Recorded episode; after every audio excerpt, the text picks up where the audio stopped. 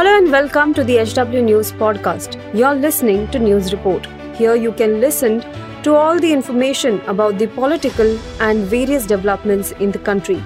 Follow this podcast now to stay updated. At HW News, we have been delivering news that matters to you. Our goal is to present you with information that stimulates conversations around topics of larger public importance that are often lost in the noise of shrill prime-time cacophony.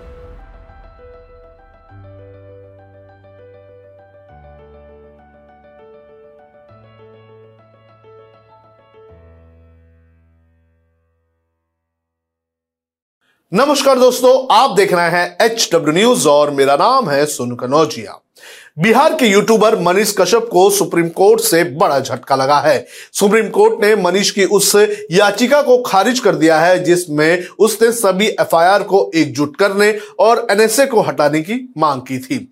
वहीं आज बिहार सरकार ने court में मनीष को आदतन अपराधी भी बताया है। आज क्या हुआ है कोर्ट में यह आपको एक एक करके बताएँगे और कोर्ट ने किस तरह से मनीष को फटकार लगाई है यह भी आपको बताएँगे, लेकिन उसके पहले मेरी आपसे अपील है कि आप इस वीडियो को बड़े पैमाने पर शेयर करें और साथ ही इस पूरे मामले पर अपनी राय हमें ज़रूर साझा करें।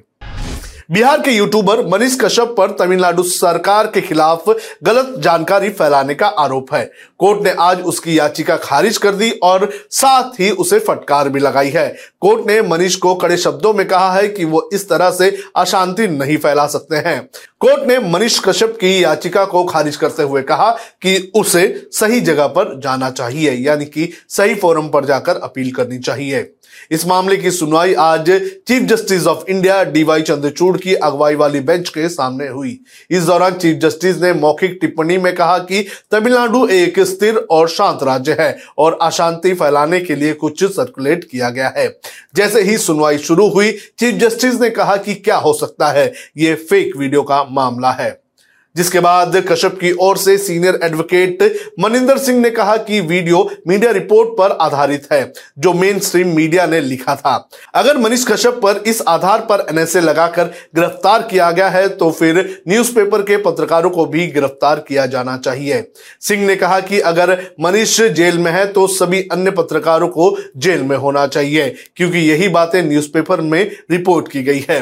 उन्होंने कहा कि तमिलनाडु और बिहार के सभी केस को एक जगह क्लब किया जाए और केस बिहार ट्रांसफ़र किया जाए, क्योंकि पहली एफआईआर बिहार में दर्ज हुई थी।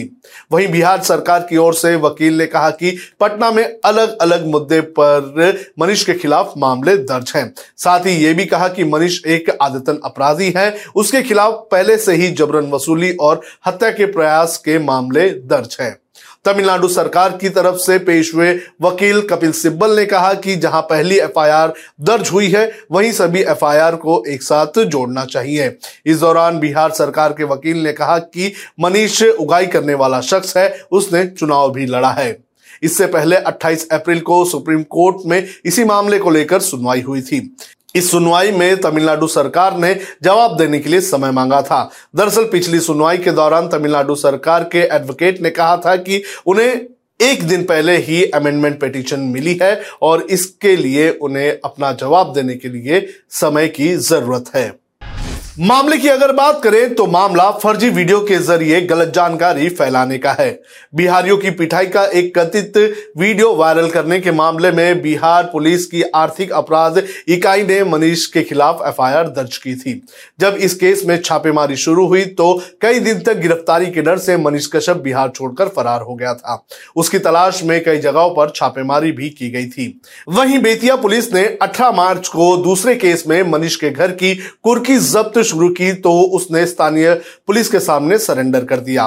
उसी दिन पटना से गई ईओडब्ल्यू e की टीम ने उसे अपने केस में कब्जे में ले लिया। रिमांड पर लेकर उससे पूछताछ की गई और जेल भेज दिया गया। इसके बाद 30 मार्च को ट्रांजिट रिमांड पर तमिलनाडु पुलिस ने उसे अपने कब्जे में ले लिया। तब से मनीष तमिलनाडु के जेल में बंद है। वहाँ जाने के बाद ही उसके ऊपर एनएसए लगा दिया गया था।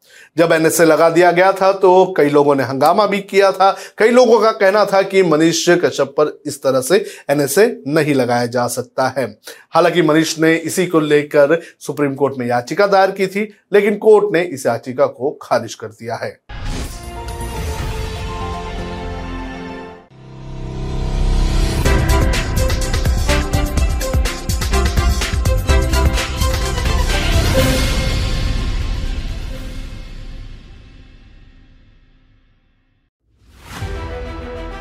If you like this episode, please rate us with 5 stars right now. HW News podcasts are available on BingePods and all other audio platforms. Also, don't miss to check out editorial with Sujit Nair from the House of HW News podcast and we are sure you will love it too.